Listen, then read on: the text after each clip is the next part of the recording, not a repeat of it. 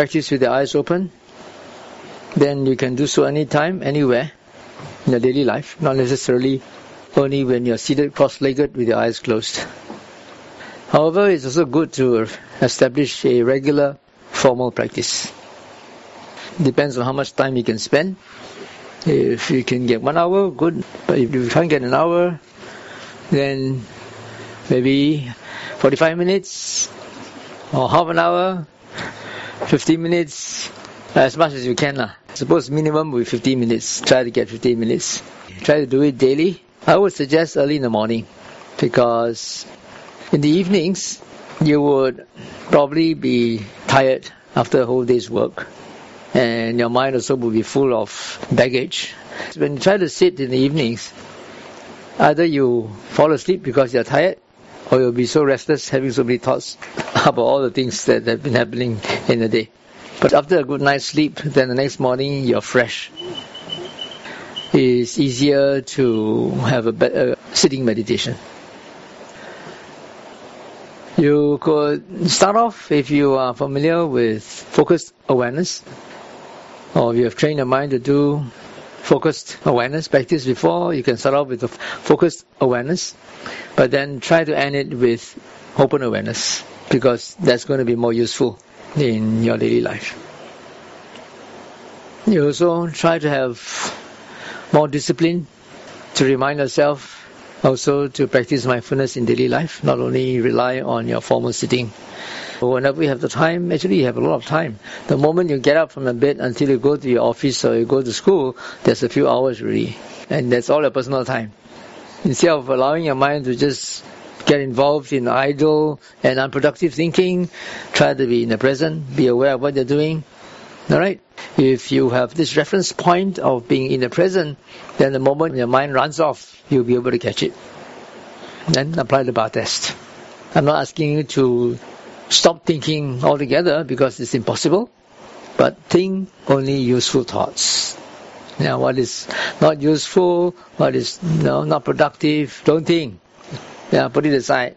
And remember the four hours of regret, because lots of times our thoughts are also about the past, of what we did in the past, or should have done better.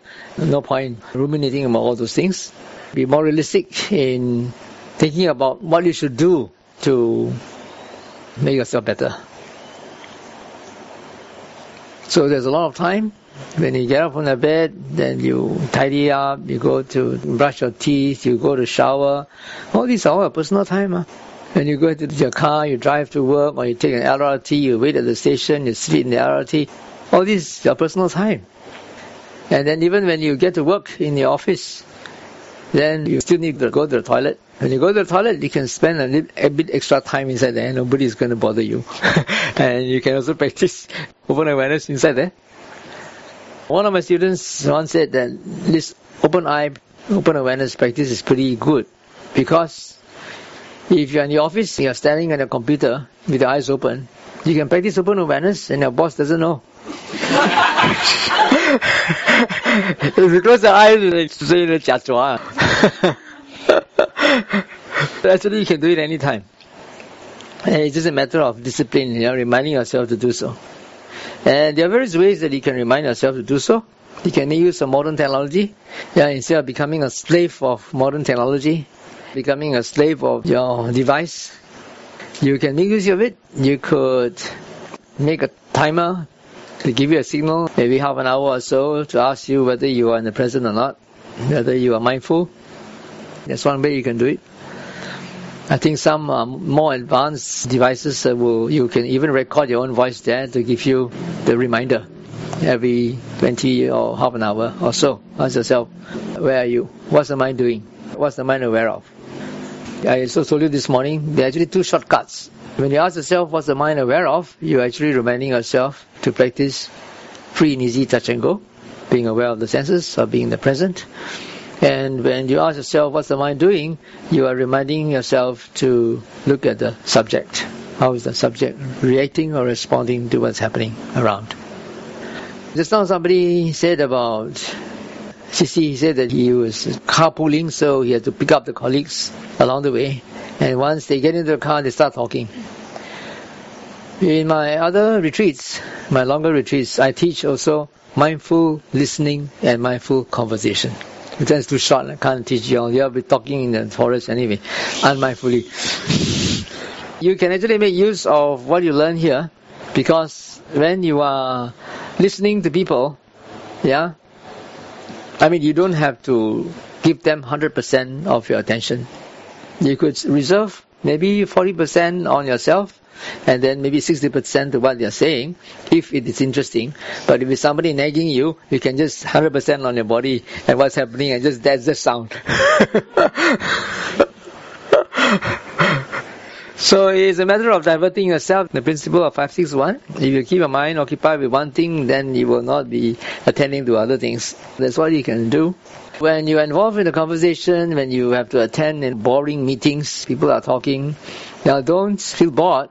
You can practice open awareness at that time. When you're saying things which are not relevant to you, you can just practice defocus open awareness. You look, stare at them blankly and then just, you don't know what you're talking about. Just be aware of what's happening around you. So that will give you some respite, a break for your mind to get composed.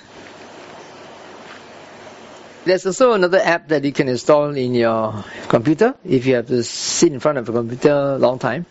There are two apps actually, one for Windows and one for Mac. If you use Windows, there's one called Work Rave. W-O-R-K, Work, R-A-V-E, Rave. It's a freeware. It's a time reminder, which means to say if you install that app, that app, what, what will it do? It will freeze your keyboard after a certain time. Maybe, uh, after 20 minutes, it will freeze your whole keyboard. You cannot key in anything. And just for a few seconds, maybe 12 seconds only, but when you are engrossed in doing something, 12 seconds is a long time. but it's a very good reminder for you to come back to the present. You know, when you can't do anything, then you practice open awareness, then you can get, you recharge your battery, your mind becomes sharper, and you can do your work better. It gives you a time to step back and look at things rather than get absorbed or engrossed into what you're doing. It has a default setting, but it, you can also customize it. And there's also it's a dialog box will come up will pop up. Let's say about one minute or so before your keyboard freezes. You will say your keyboard will freeze your screen will become blank in one minute's time. And then if you have really something very urgent to do you can click the ignore button. You click the ignore button it won't freeze your keyboard. It continue to do your work but you must have the discipline not to press it every time it arises you have to listen to it. After about maybe one hour or so, or maybe a certain time, it will give you micro breaks, which means to say every 15 minutes or so, then it will give you a break of 12 seconds. Then after one period, one cycle, it will give you a break of 10 minutes. This time that you need to rest, 10 minutes, go to the toilet and stretch yourself or something. it's good for your health, your physical health as well as your eyes. That's a useful app to install. It's called Work Rave for Windows. Anyone here using Mac? Nobody, right? All Windows, huh? Okay, no need to tell you about Mac. Another way that you could keep up the momentum of a practice is to have a physical group support. But it's not always possible unless you have a venue where you all can get, get together to do some group practice. Because if you don't have enough self-discipline, it's very easy to just like you see. You do that for two days after that finish already and leave the next retreat.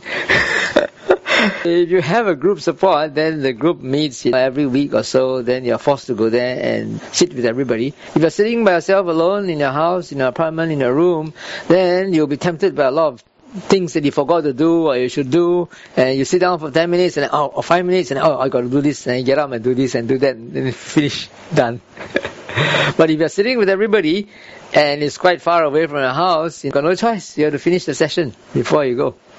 So that's one way. That's the best way. If you can't get physical group support, then at least you have a virtual group support. Actually, we have one WhatsApp group for our hiking WhatsApp group. These people, they will they chat among themselves, inspire one another on how to continue practice. So that's another one that you could do. You could set up a youth mindful hiking chat group. We have one which is not confined to the youth, it's open to all my uh, hiking retreatants. I also taught you the bar test, and I, some of you have already acknowledged that it's very useful. You should try to practice that. Then it will save you a lot of trouble in your life, reduce your suffering. But even if it fails the bar test, remember I said if it fails, then you jump to the last. Yeah, you try to see to recycle that intention that you are going to trash. Instead of simply ignoring it, you look at it and try to understand the cause and condition, how it arose due to causes and conditions. But in order to do that, you have to be composed. If your mind is not composed, is very distracted and in a state of disorganized disarray, then you can't figure out any causes or conditions. In order for you to maintain that composure, I encourage you to practice dynamic composure, which is coming back to your senses as often as you can, being aware of present moment activities. This will give you dynamic composure.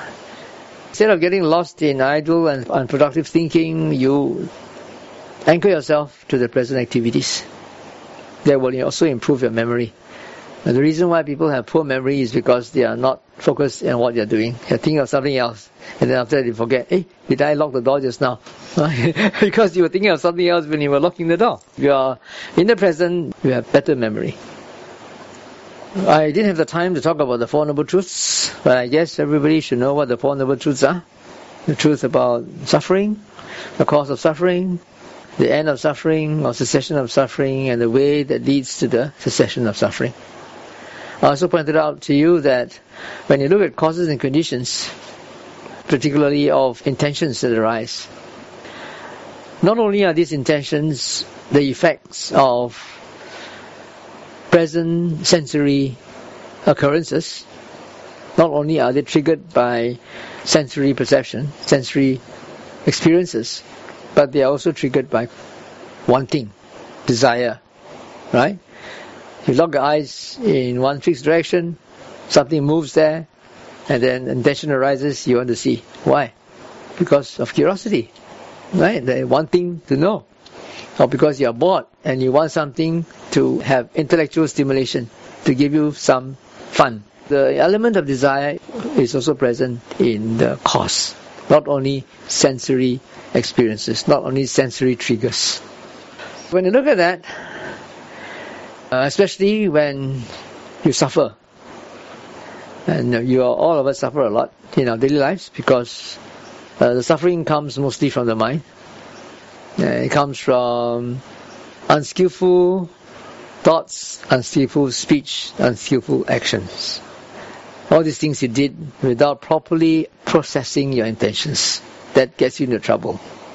All these sufferings actually come from desire wanting something, wanting to say something to satisfy yourself. When you do a hiking retreat, you don't have any chores, uh, like clean the toilet or thing, you don't do anything, right? But when we have a normal retreat, we have chores for the yogis. The yogis are supposed to do certain chores, cleaning up, housekeeping. They do that in groups. When you do in groups, then you're supposed to do one task, but different people have got different approaches. Correct or not? If your duty is to clean up the toilet, and then you have a few group members there. And you see one group member who is doing it in a sloppy way and not up to your standards. Right? Then the comment will arise really. Yeah, this person is not doing it correctly. So sloppy, still got dirt in that corner and all that. And the way he's mopping is not the right way. It shouldn't be. Who is suffering when you are criticizing others? Supposing you don't voice out what you say lah. Who is suffering when you are complaining? you are suffering. You see? Why are you complaining? You are complaining because things are not happening the way you want to. Correct not? You get upset with people. Why? Because they don't live up to expectations. You expect them to do something, but they don't, and then you get upset.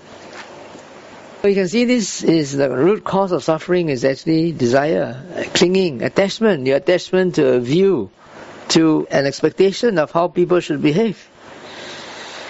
If you really understand how all your thoughts, feelings, perceptions, views, opinions, judgments and comments, everything are the products of causes and conditions. They are past conditioning, involve present circumstances. Then you don't blame yourself. You don't blame others.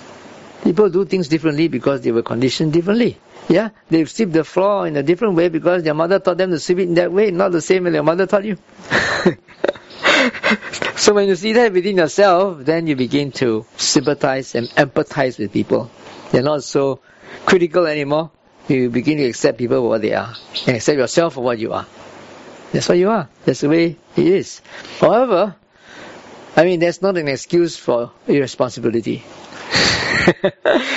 everything due to cause and effect. So uh, nobody is to blame. So you don't blame yourself. You don't blame everybody. Let everything be lah. Uh, no, that's not also the right thing. The good thing about seeing cause and the condition and effect is that you save one extra suffering of blaming for yourself for doing something unskillful.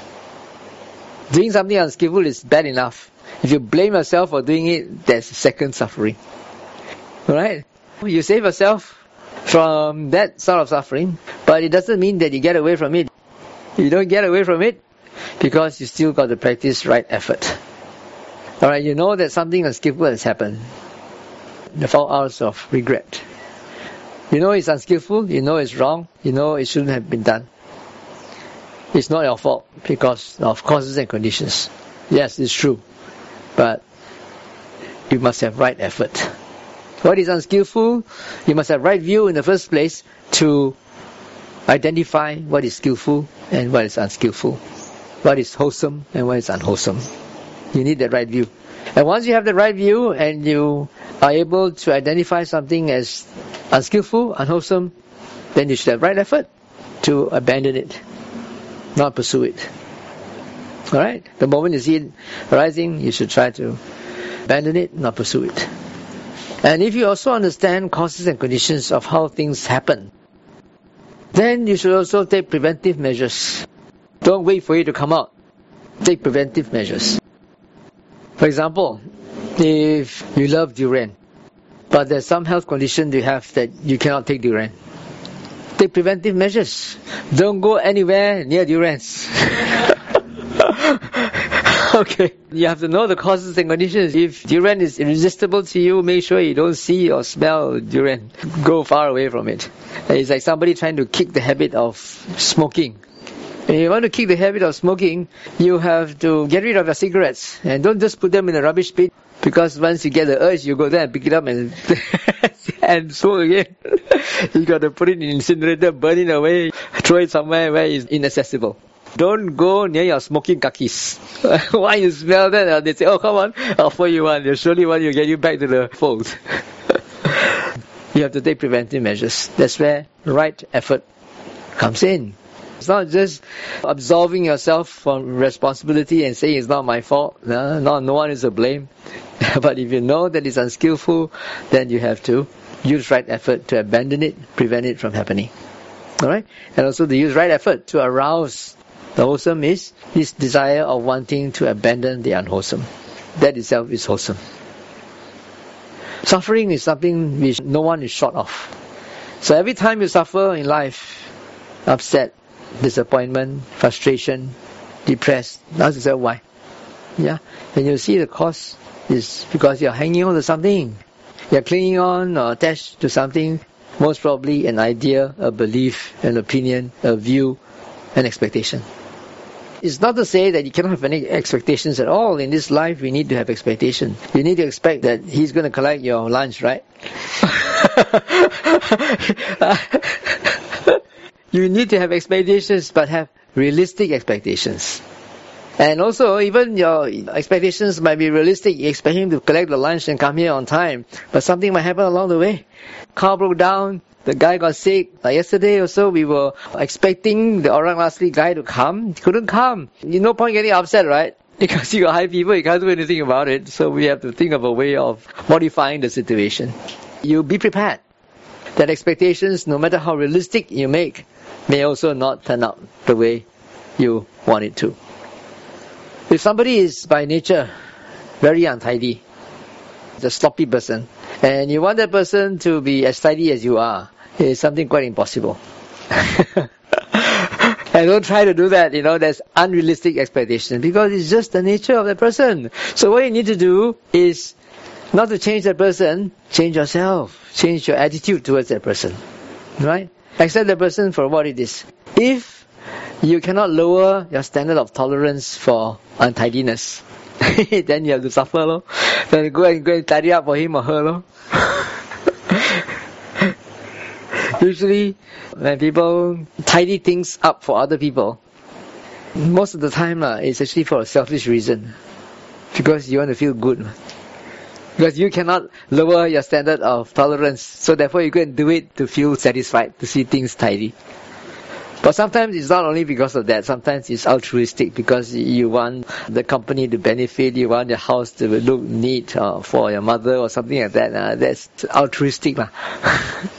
So, so next time you want to correct somebody, ask yourself whether it's really due to a altruistic reason or is it because of a selfish reason. You want to feel good.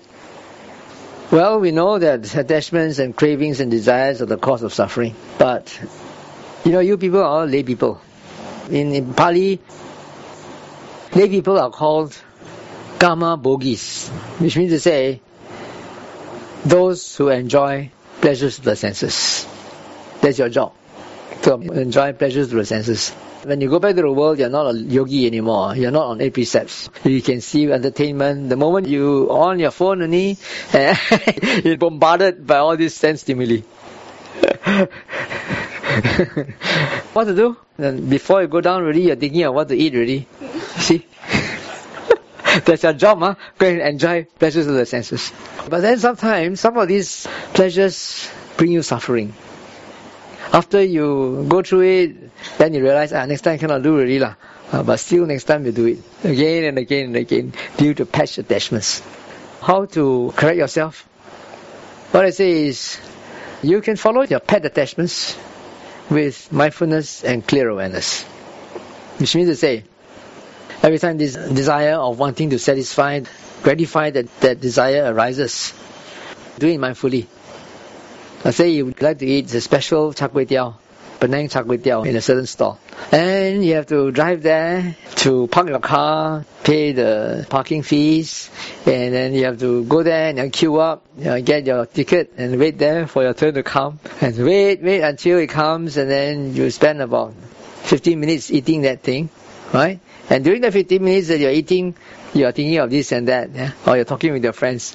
Actually, how much time do you really enjoy that char kway teow. if you really do it with mindfully right from the beginning until the end, uh, one fine day you say, "Ayah, so far away," and you go go outside and get the one is good enough lah. After all, it's filled my stomach and come out anyway. but make sure when you want to follow your pet attachments, you don't break your precept. Secondly, you don't cause harm to yourself or to others. For example, you have a health issue. You are not supposed to take that thing. Yeah, don't harm yourself, but go take that thing. And if it harms somebody, maybe your partner, your mother, your family, by overspending, also don't go and do it. you don't break your precepts, you don't harm yourself, you don't harm others, don't upset other people. Right? If all this passes, then you can go and enjoy yourself, but with mindfulness and clear awareness.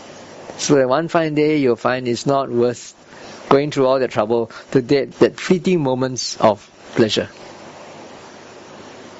This is actually what the Bodhisattva did before he became enlightened.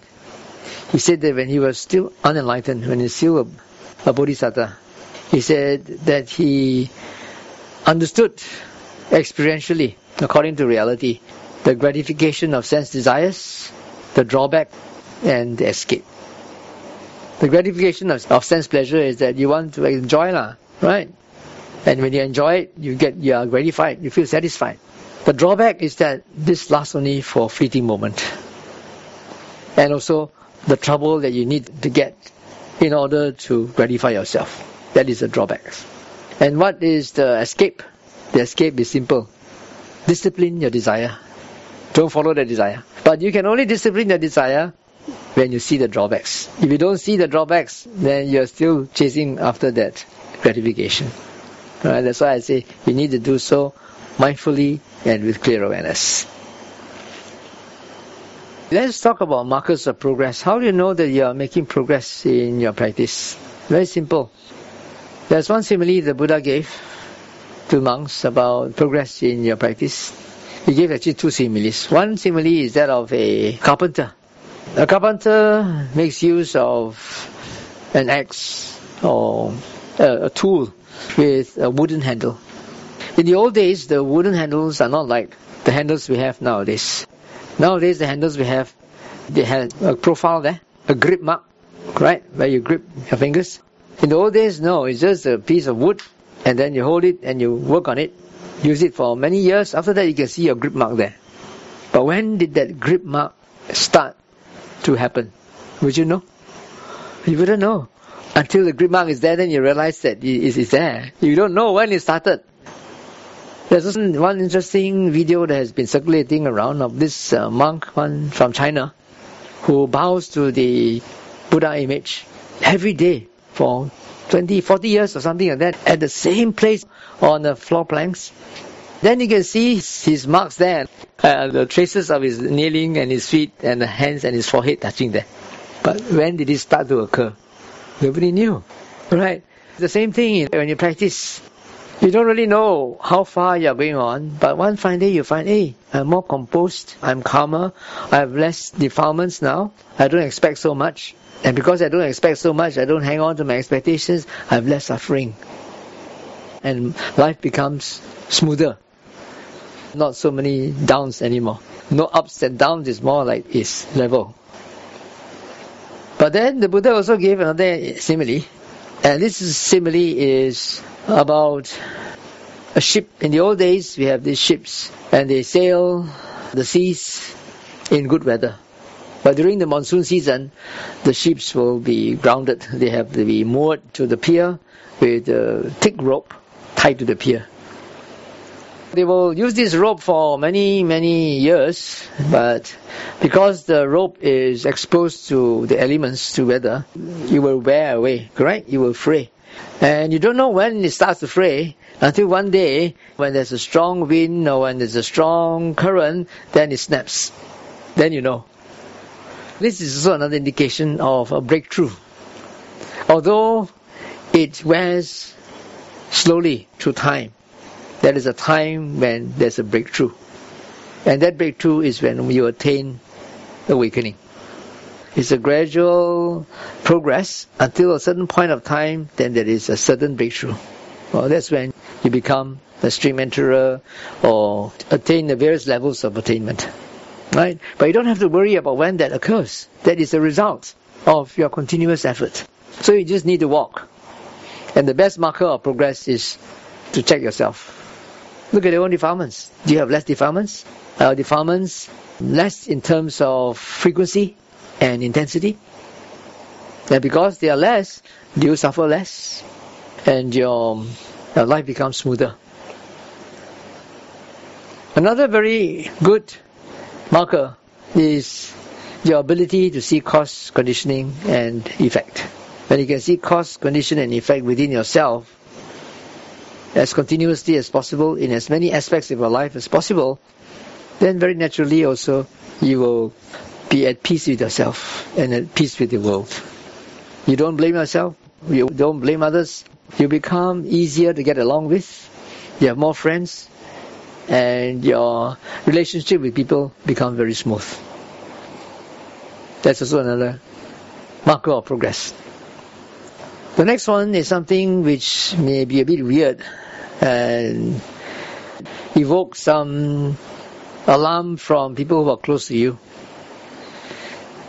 Because when you practice a lot of introspective mindfulness, looking back at yourself, then you become quieter.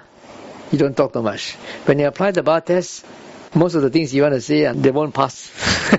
so nothing to say. so you become less social. You don't want to go out with those people you to go and socialize for fun anymore. But if you are working, you need to socialize in order for you to do your job well particularly if you have to socialize with your clients and all that. But that's part of the suffering of living a lay life. It's part of the suffering you want to do, you know. It's all due to desire. Because you want to do a good job, you want to get a good salary, that's why you have to go through this suffering. Can't be helped. On the other hand, you are not obliged to socialize with people for the sake of your occupation, then automatically you become less social. And you may not even want to watch TV so much anymore, and you become more minimalist.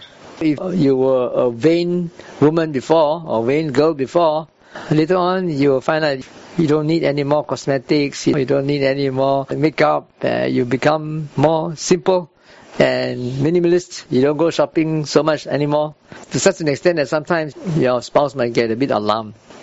And what happens if she becomes a nun? Who is going to take care of the children? but this is normal. It's not that you have gone cuckoo. It's just normal that you want to keep away from suffering.